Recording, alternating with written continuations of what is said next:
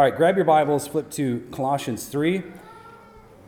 We are continuing our study on this topic of preeminence from Paul's letter to the Colossian church, speaking of the lordship of Jesus Christ in all things. And tonight we're talking about Christ centered living, Colossians 3 1 through 17. Let's stand together to give attention to God's word. Colossians 3, verse 1. These are the words of God. Therefore, if you have been raised up with Christ, keep seeking the things above where Christ is, seated at the right hand of God.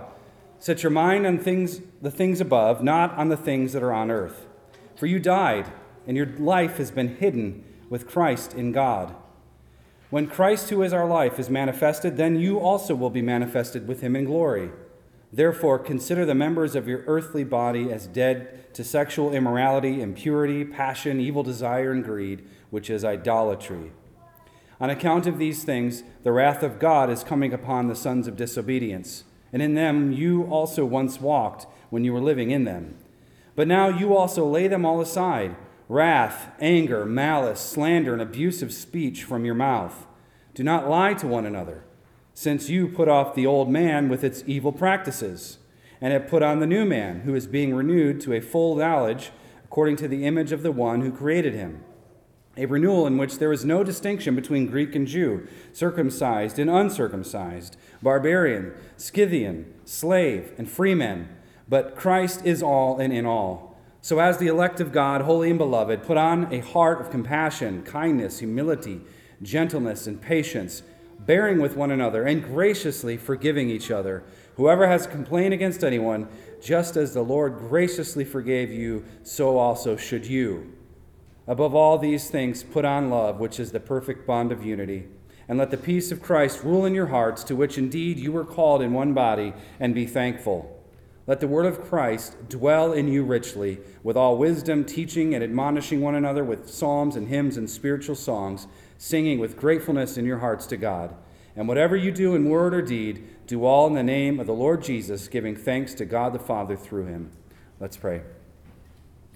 Our Father and living God, help us to hear your holy word that we may truly understand, that understanding we may believe, and believing we may follow in all faithfulness and obedience, seeking your honor and glory in all that we do through Christ our Lord. And amen.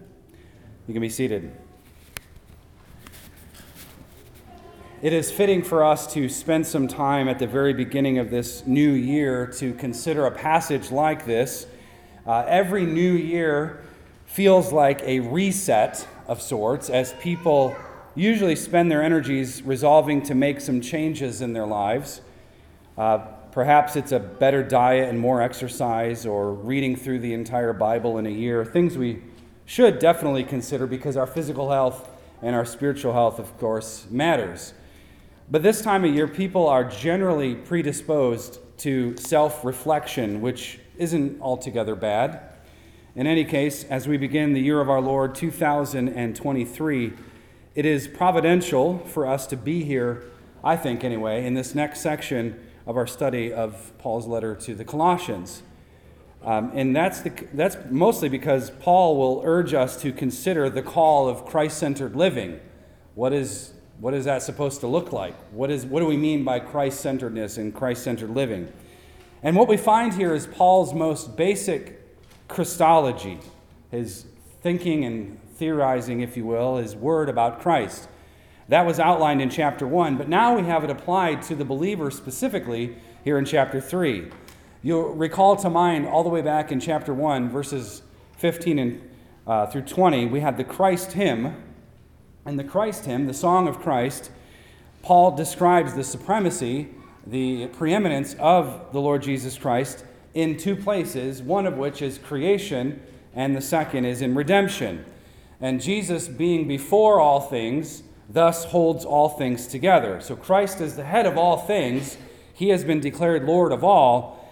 However, he also exercises that headship through his body, that is the church, the bride of Christ.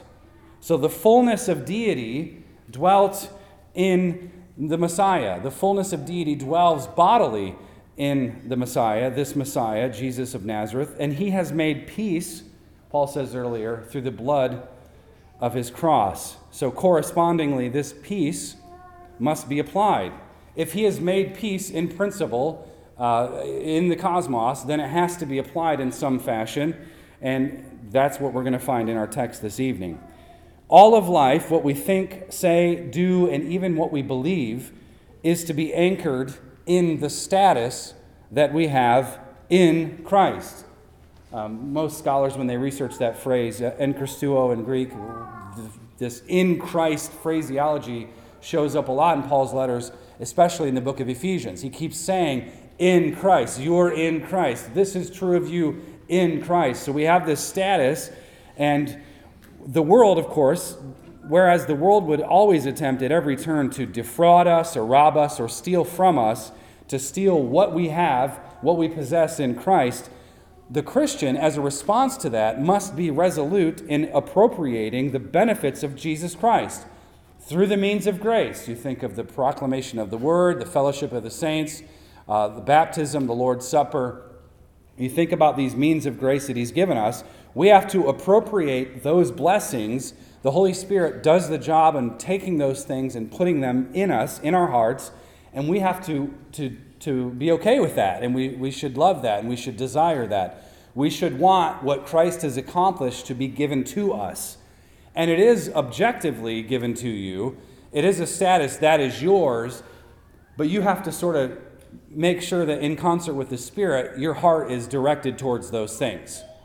And that's what we have before us tonight. Now, remember that last time at the end of chapter 2, Paul urges us to resist the appeal of adding anything to the pure gospel of Jesus Christ.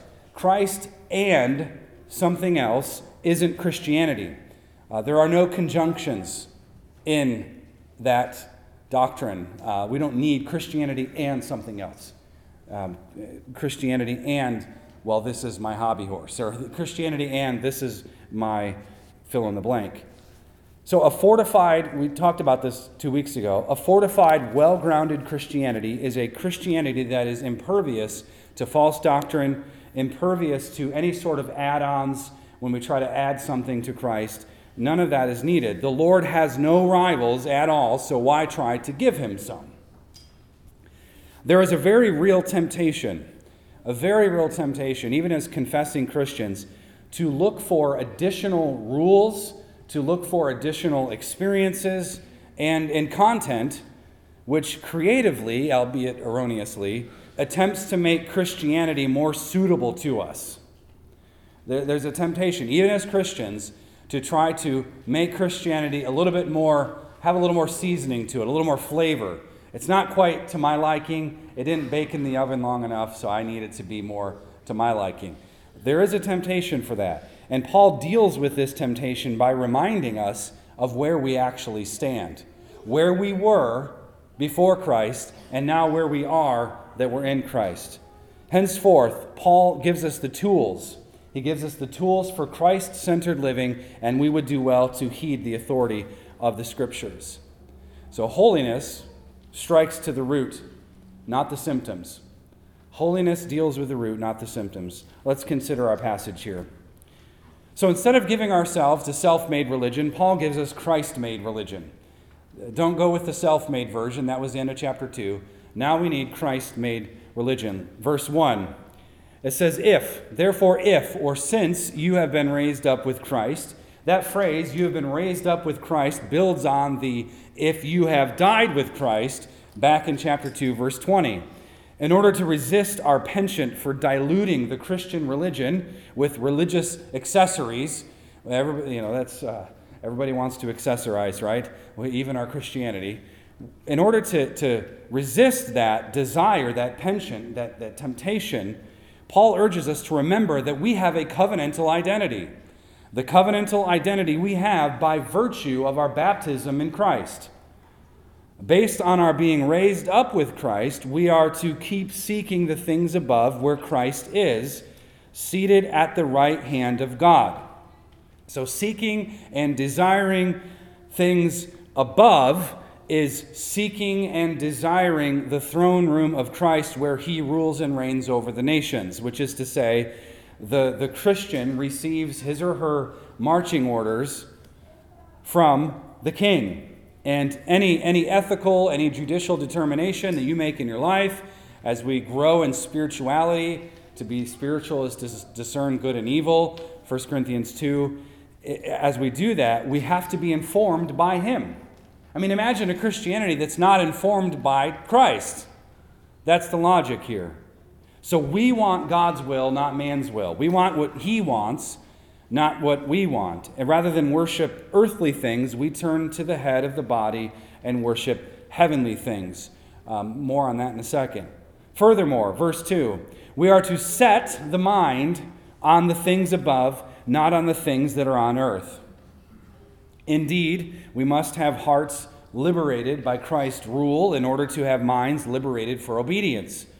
The, the Stoics and even some of the other Greek philosophers, they desired a heavenly utopia, Plato's realm of the ideals. Everything's perfect, there's a copy of everything, everything's perfect up there. They wanted to put their mind to those things in this realm, this metaphysical realm of ideals.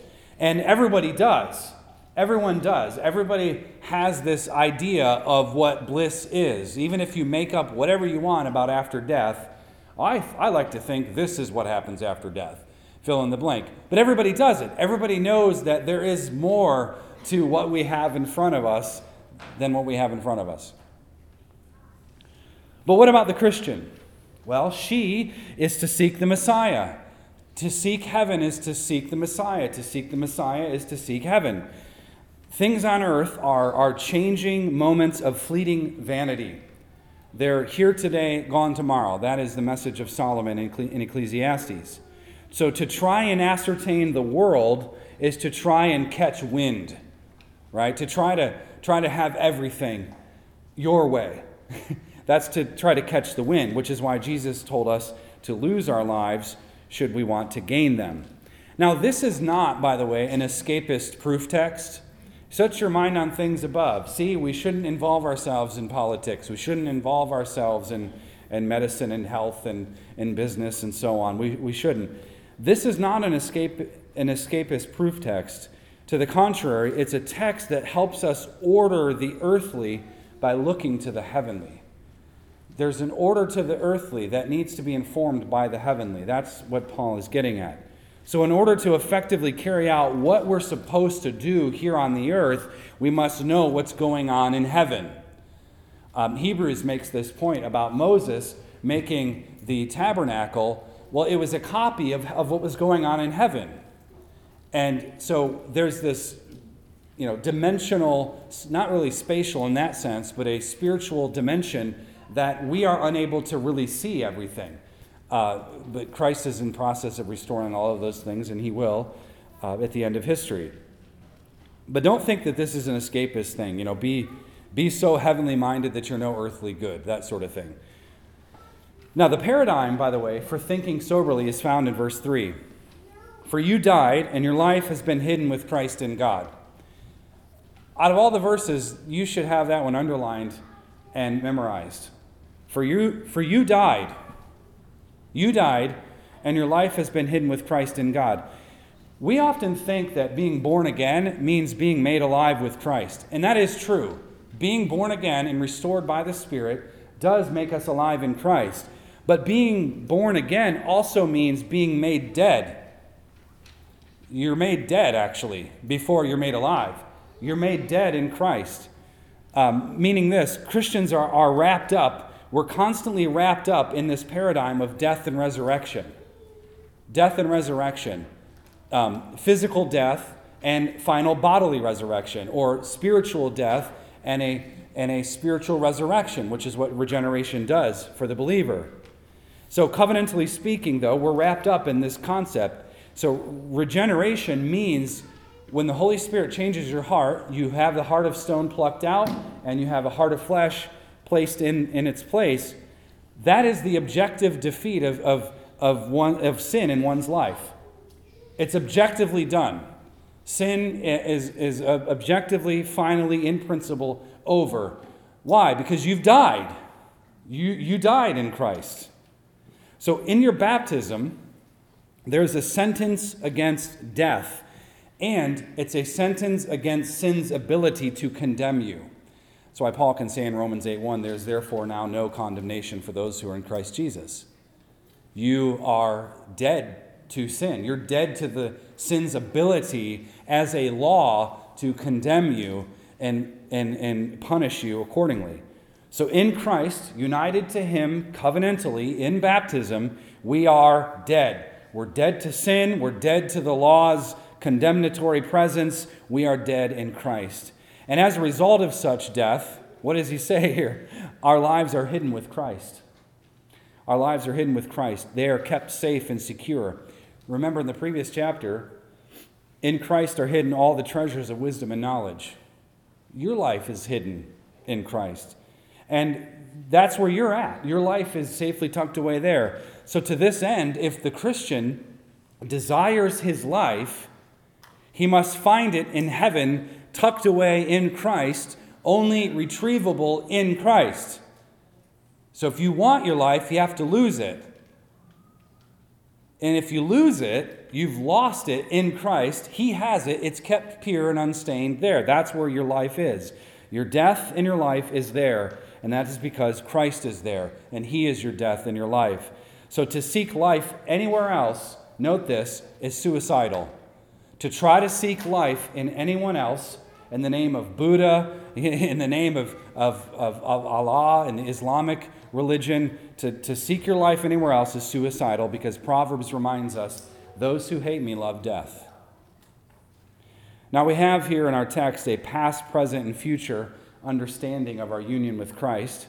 Christ died and was buried in the past, 2,000 years ago, and thus you too have in, in the past, in that past, you have died with Christ and you've been raised with him.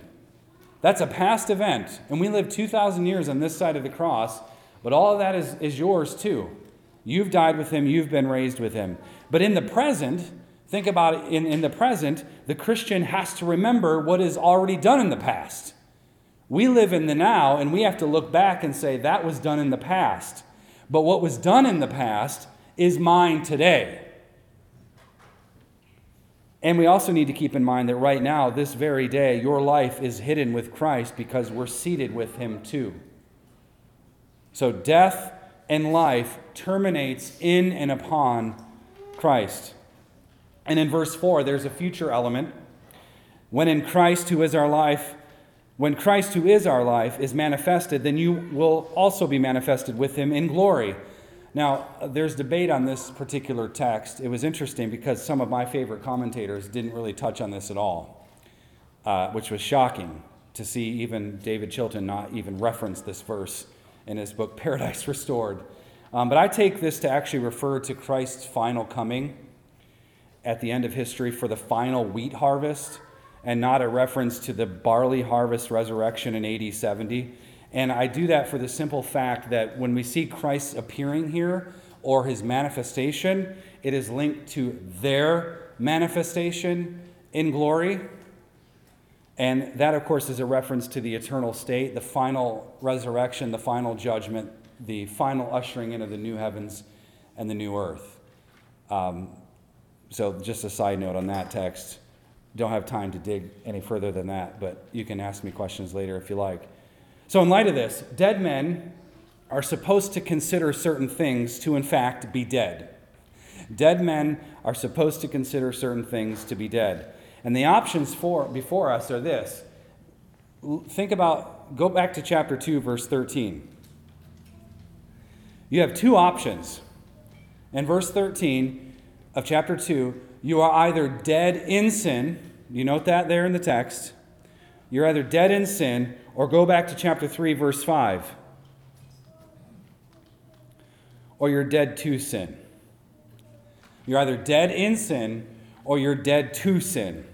Sin ought not to be treated like it's a viable option when one is dead to it. That is Paul's argument here. And that is essentially Pauline Theology 101. You know, how do, we, how do we deal with sin in our lives? We're going to talk more later, but how do we deal with it? Well, we have to remember that we have to treat it like it's not a viable option. It's not, it's not a viable option for me to, to gossip about this, or it's not a viable, option for me to be um, unrighteously angry and treating this person this way. Um, it's not a viable option for me to, to lust. It's not a viable option for me to, to try to steal from someone. All right? And why? Because we're dead to it. And we have to consider ourselves dead to it because we are dead to it. Now, in verses 5 through 9, there are certain things that Paul says we're to put off, like it were clothing. Put off certain things sexual immorality, impurity, passion, evil desire, greed, wrath, anger, malice, slander, abusive speech, and lying. He goes through the whole gamut here.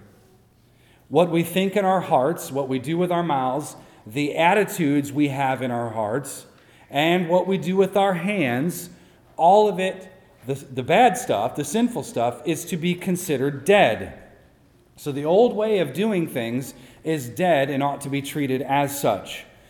Think of it this way, um, especially given the past few years and everybody blaming everything on the supply chain. Have you heard that phrase before? Oh, I'm sorry, we can't take coins. The supply chain you know, all sorts of things. In battling sin, the supply lines have to be cut off. And when, when battling sin, you have to cut off the supply lines. That is a supply chain issue you want. You don't want to fulfill that order. You don't want that product to come to your doorstep because it's a sin. And sin has to be starved out, like it's a beast that needs to be starved and put to death. So sin must be besieged. That is our attitude towards it. Each of us has the responsibility to deal with sin because God's wrath, in verse 6, does come upon people. I was reading in Romans 1 this morning because uh, Romans 1 is so clear on this passage about God's wrath is poured out on people, and it's done so in such a way that He gives them over to their lusts. So when you see folly paraded in the streets, that is God's wrath. That's not a time for happiness and flags and excitement and other pornographic type things that take place in these parades. it's, it's not a happy thing. It's a very bad thing because it's God's wrath being put on display. So, but, it, but God's wrath does come upon people. And he says, if you used to walk in these things, then lay them, lay them aside. Lay them aside like old, worn out clothing. Do you wish, Christian, to see the holiness of God? Then we must mortify. We must, as John Owen has taught us, be killing sin, or sin will be killing you. That is the Christian response to sin. Kill sin, or it'll kill you. Think of it this way sin is actually, it's supposed to feel like a home invasion. And either you're going to protect the family, or you're going to participate in the plundering. The other reason to be killing sin in your life is so that this particular sin doesn't spill out into the covenant community, which does happen. Putting sin to death means aligning, one, aligning oneself to that which you possess in your baptism. And we're going to come back to that later. Furthermore, in verse 10, the Christian life is the sanctifying process whereby the old man is put off with all its sins, with all its indulgences, with all its lusts, and the new man is put on, the one who is being created verse 10 here, into the full knowledge according to the image of the one who created him. We are to keep remembering something. It's an ongoing process. We are to keep remembering that the righteous clothes have been put on us.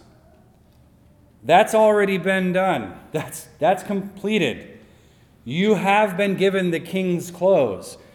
His death and resurrection applied to you. It's your clothes to wear. But and that's a done, by the way, and even the Greek tense tells us that, but it's, it's a completed action. It's done and over with. The clothes are yours. But Paul says you have to keep on remembering. You have to keep remembering, oh, that those are the clothes that I don't have anymore because they're rattered and ta- they're just tattered up and they're, they're just, there's holes in them, they're filthy. Uh, I don't want to wear those clothes. I used to wear them and now they're trash.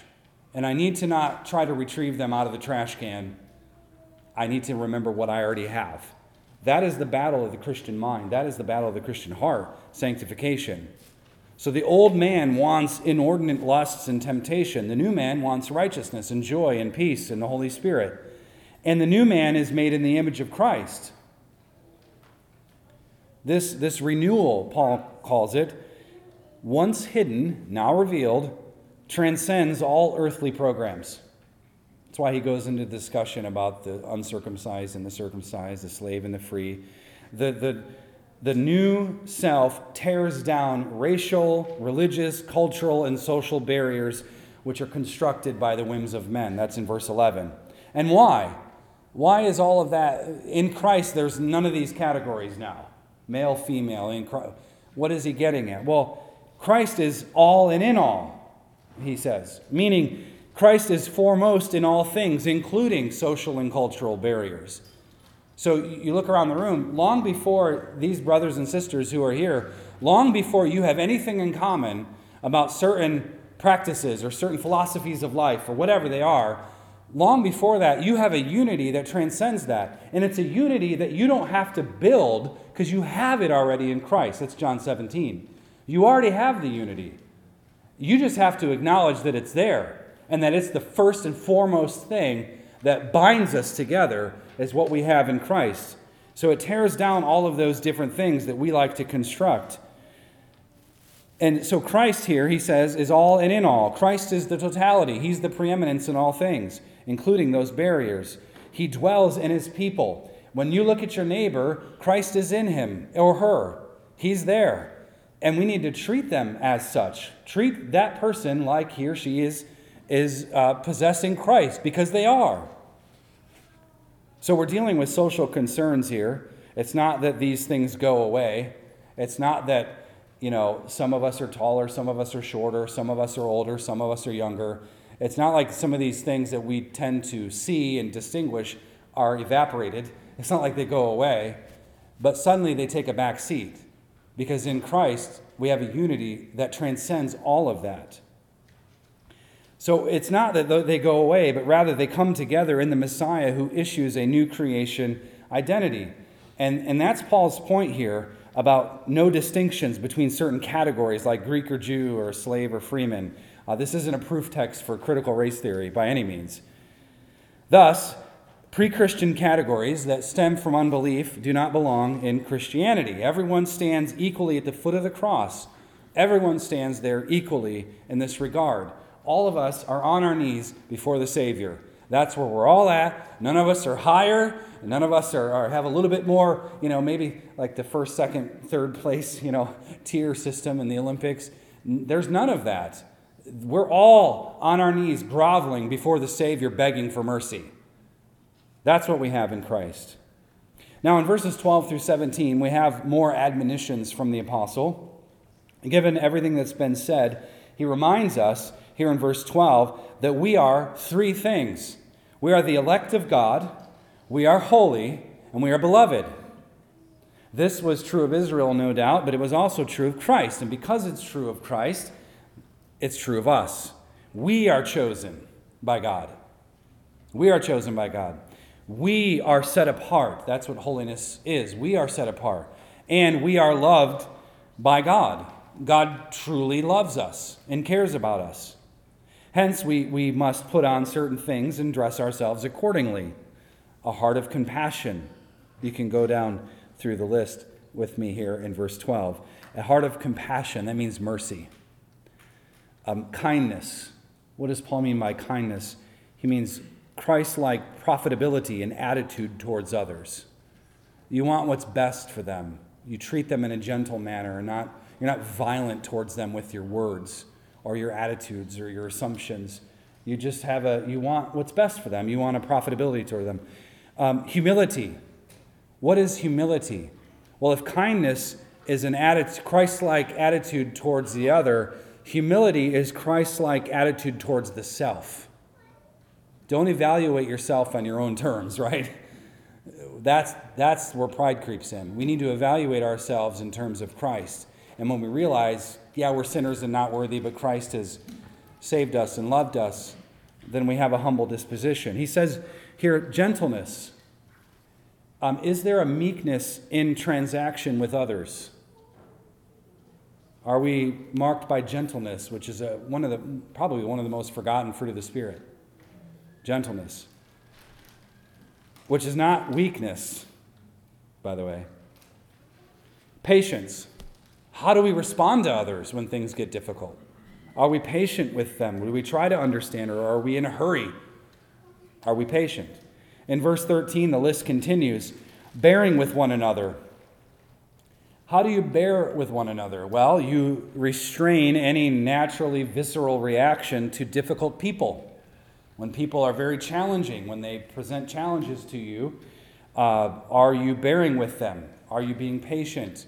Are you willing to, to listen, to hear it out, or, or do you just assume and you're um, predisposed to just kind of jump on people? Are you bearing with them, though, and restraining that, having a meekness and a mildness? He says, and graciously forgiving each other. What do we do when we forgive one another? Well, we discharge, it's a judicial discharge of debts. They're, they're free from the courtroom, so don't try to drag them back into the courtroom. That's what usually what we mean when we say when you forgive someone, you don't ever bring it up again. Because when you're bringing it up again, you're bringing charges again. And you're trying to do another trial again, which is not how it works. Whoever has a complaint against anyone, just as the Lord graciously forgave you, so also should you. One writer said it this way First, it is utterly inappropriate for one who knows the joy and release of being forgiven to refuse to share that blessing with another. Second, it is highly presumptuous to refuse to forgive one whom Christ himself has already forgiven. We should be dealing in terms of forgiveness because that is what Christ deals in terms of. Now, that doesn't mean that trust, you know, the trust that was built that needs to be rebuilt, all that just magically fixes itself. It, it doesn't. Sin does damage, but we ought to be forgiving. Again, what is true of Christ is true of us, and it ought to be true of us. Jesus, in other words, is our confession, but he's also our practice too. The chief virtue, the crown of all virtues, that sums all of this up the very thing that cements and invigorates any relationship is in verse 14 the garment of love. The garment of love, the perfect bond of unity. Christians are called to a certain tolerance, to put up with difficult people, cheerfully giving them undeserved grace. And they are to do so with love and self sacrifice, willing the good of the other in all things.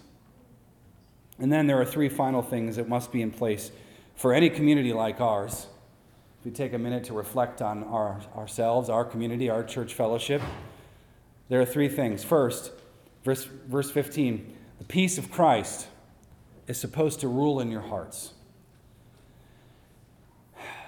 I think sometimes Christians struggle with peace in their hearts. We are called to this task. This is what we are called to do. The peace of Christ must rule in our hearts. We're called to this, and it's the very thing that should be markedly active in a church. Now, for peace to rule, this language of rule is an interesting word. For peace to rule is for peace to act as an umpire or a referee or an arbiter in the lives of God's people. When you think of a certain rule, you think of a standard, right? Like the rules of baseball, the rules of basketball or football. There is a rule and the referees or umpires are involved in making sure that the rules are followed, correct? That is what love is supposed to do. In the, in the people of God, the peace of Christ in, is supposed to act as that guiding principle. The peace that we have, and, and what does he mean by the peace? Well, just look what else he says elsewhere. What does he say about the blood of the cross provides peace? So the hostility is over. The enmity with God is over. We have to treat each other like that's the standard because that's the standard. That is the guideline. That is the umpire. That's the referee. That is the rule that's supposed to guide our hearts. And, we, and that's how we should deal with one another. So, whatever disagreements arise in the body, it could be a family, it could be a church, and they do come sometimes like a flood. Whatever it is, peace ought to be the guardrail as we travel. You can't treat someone hostilely like they're at enmity with God when they're not at enmity with God. That's why the peace rule should be there. The Pax Christiana, the peace of Christ, must mark us. And remember, either we're contributing to the peace of Christ in our families, in our churches. Kids, this applies to you in dealing with your siblings.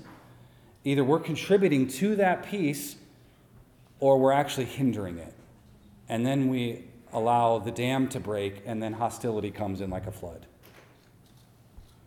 Second, verse 16, we are reminded to let the word of Christ dwell in you richly. And this should be accompanied with wise teaching and admonishing, uh, singing, and gratefulness. Kind of how he ends it here in this section. The church is supposed to be a storehouse and a library for sound doctrine and instruction. It's supposed to be a repository for answers for the world. The church is supposed to function like a library in this regard. The word of Christ is supposed to dwell in us richly, he adds. The assembly of the way, that is the people of God, is a community with truth, it's a community with service and self sacrifice, and joyful songs protruding from grateful hearts. Uh, don't sing with God's people with this look on your face like you're just bored out of your mind. You get to sing to the king. Act like it, right? Be grateful in your heart. Don't, don't be begrudging about it. Songs, hymns, and spiritual songs, these things should mark a Christian community. We should be excited and glad to gather as God's people to sing, to rejoice. And third, the last thing, verse 17 whatever you do in word and deed, word or deed, sounds like uh, 1 Corinthians 10. Whatever you do in word or deed, do all in the name of the Lord Jesus, giving thanks to God the Father through him. So, how shall we then live? if you were to ask me to boil this passage down in the shortest possible way, I, I would say that Paul's main argument here is this Baptism marks you out, believe it. That's the sum of the argument. Baptism marks you out, believe it. The language of putting off certain deeds and putting on other ones, like clothing, is symbolic language, it's metaphorical language, and it's tied to baptism. Go back to chapter 2, verse 12. It says this Having been buried with him in baptism, in which you were also raised up with him through faith in the working of God who raised him from the dead. Putting off, dying, being raised up, being clothed. That's why oftentimes in baptism, people will wear like a robe of sorts or they'll ch- a change of clothes. Different traditions do things differently, but that's part of the reason why the clothes part matters in the baptism because it's it's symbol. It's a symbol of dead in sin, raised to new life, being clothed with Christ. So faith faith exercised means something and it means that you've been brought into the Messiah. Consequently, the key to Christ-centered living is making sure that your day to day living is informed by that which you possess in Christ. Think, think about that. Your day to day living ought to be informed by that which you possess in Christ. Union with Christ results in you having a new covenantal status. Certain things are simply different now that Christ has marked you out. You have been given a down payment you have been given assurance about things in the past and things yet to come in the future. Paul essentially says, You who have been baptized, Christ has given you everything, so act like it. He's given you everything. Act like it. Act like that is true. He's given it to you. Consider this thought for a minute. What besetting sin do you have that you just can't seem to shake? Any on this list here? I'll give you a minute to reflect on this. Think about it. Just examine yourself. What is something that keeps creeping up in your life?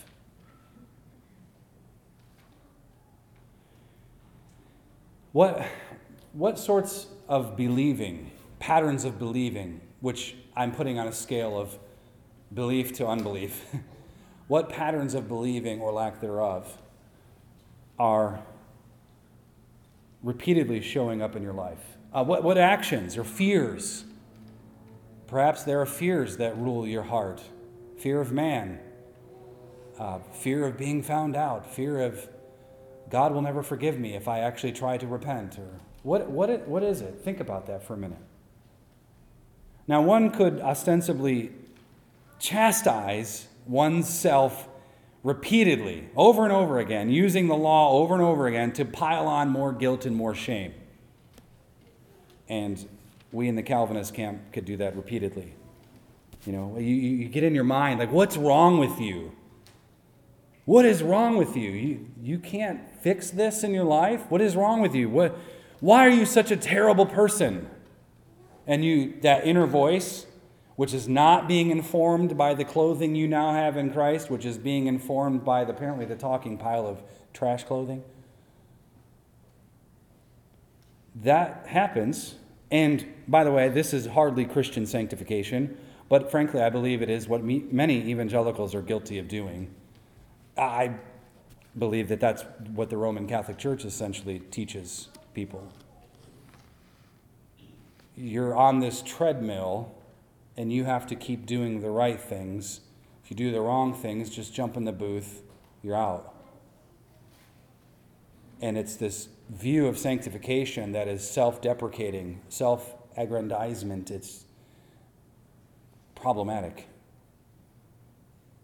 Now, I'm not suggesting that you shouldn't consider the law of God. Absolutely, we should. We should consider the law of God. But we must not only consider the law of God. The law does remind us of how we fall short. It does, like a mirror, tell us what's really going on in our hearts. And we need this guide. But we also need the gospel. We need to know what advantages we have in Christ.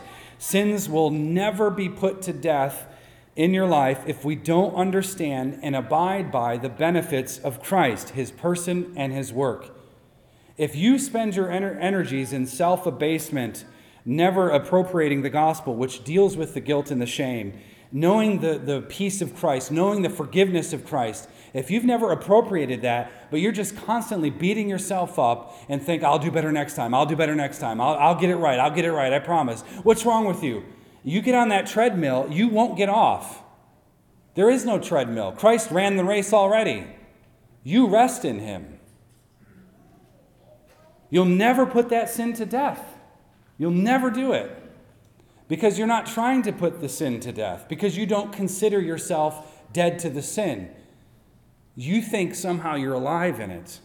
And frankly, this is a form of pride. You thinking that you're capable in your own power and wisdom to deal with the sin. Basic question here for you. If you were capable of dealing with your sins, then why did Christ die? See, belonging to Christ puts everything in perspective. It puts everything in perspective. The gospel shows us the true nature of sin and righteousness. It shows us the purpose of creation, uh, the calling of man, what each of us are called to do, and it, it gives us the end, which is God's glory. So the gospel ties it all together because Jesus' work in history establishes a beachhead of light and righteousness in a world fallen into sin and darkness. So when you were baptized, think about your baptism. I was pondering it this week. I was baptized uh, in a pond in southern Michigan at age 10. And I remember it very vividly, that moment. Ponder your baptism. When you were baptized, certain promises were communicated to you from God. Certain covenantal truths were credited to your account. And let me, I'll just say this, and I love our Baptist brothers, but they get this way wrong. Baptism isn't you showing off how amazing you were to choose Christ. And I've seen it in churches. You know, they get the mic up there. Why do you want to be baptized? Oh, I just, I want to live for Jesus. You're not communicating what God communicates.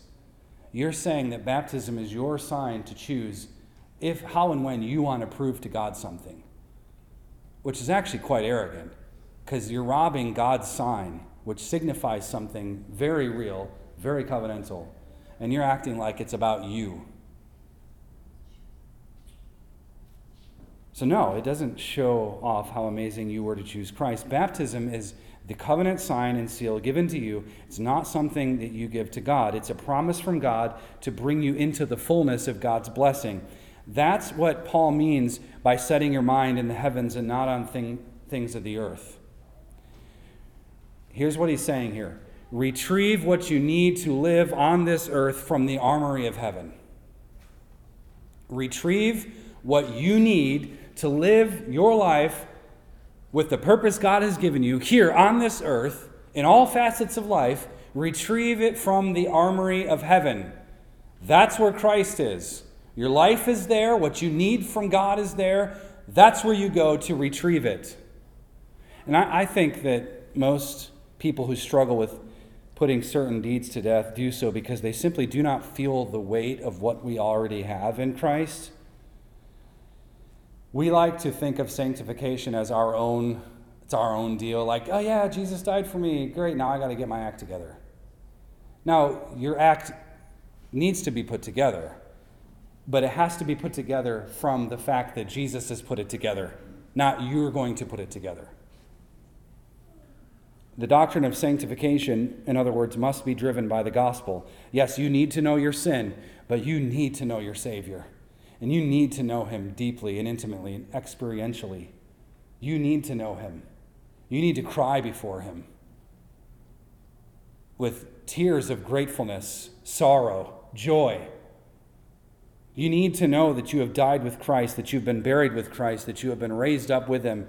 You need to know that, covenantally speaking, though we are still in a sin sick world, King Jesus is actively working, sanctifying His bride, of which you are a member. He is at work doing it. We need to know that, covenantally speaking, we have already been raised up with Christ, identified with Jesus, and that we await a final future bodily resurrection. Yes, we consider our members of our earthly body dead to sexual sins, sins of the tongue, sins of the heart. That's what he covers here. We're in Christ, which means we're dead to them. If you're in Christ, you're dead to those things. And they should be dead to us. Do you want to live a Christ centered life? Then consider certain truths. What Paul says in verse 5 about considering ourselves dead to sin ought to be understood to mean that our pursuit of mortification, killing sin, is based on the fact that those sins are powerless. They're powerless. And let me tell you, these sins only have power over our lives when we give them power. You are trying to resurrect a dead animal. You're trying to. When we give ourselves to those sins, pride, lust, unrighteous anger, fear of man, malice, sexual sins. When we give ourselves, we're trying to raise that dead animal up to give us power. They're powerless. And these sins, by the way, don't miss this. These sins arise in hearts. They don't just happen, they arise in hearts. And when we, when we fail to see that our task is to put those powerless idols to rest, we begin to entertain them. And rather than killing them where they lie, we try to bring them alive. We try to resurrect them and making them alive more than they really are. And I want to close with this question What adorns the Christian whose identity is secured in Christ? what adorns the Christian whose identity is secured in Christ?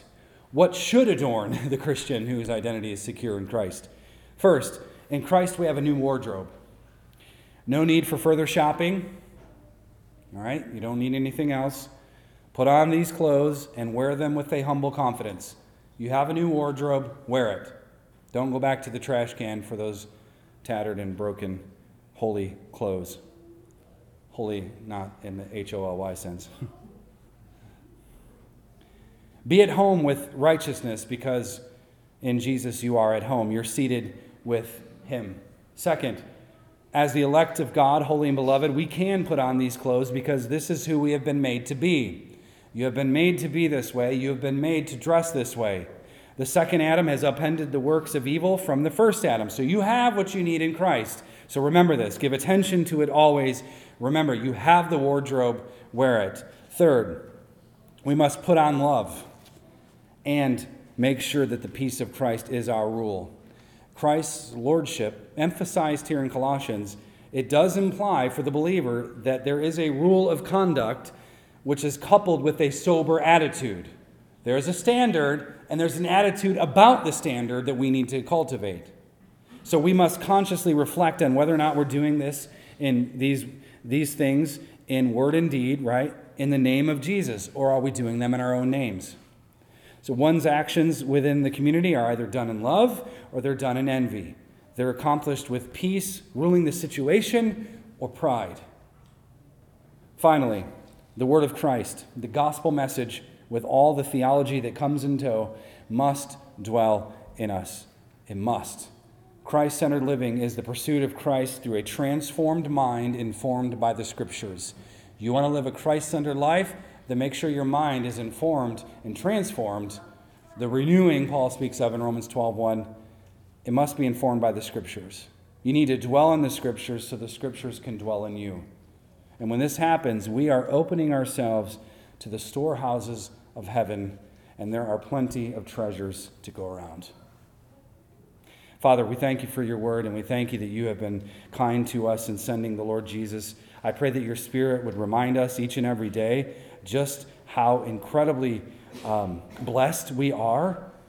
You have marked us out in baptism, you have clothed, clothed us in righteousness, and I pray that you would teach us. May your spirit um, point us back to the word. May we dwell in this word of Christ richly. Remind us each day when faced with adversity or, or conflict um, or trial or suffering, whatever it is, remind us that we have what we need in you, Jesus. We have what we need.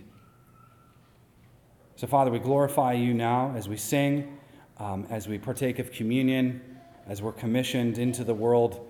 I pray, Lord, that this year, 2023, would be a year of incredible advancements for the kingdom.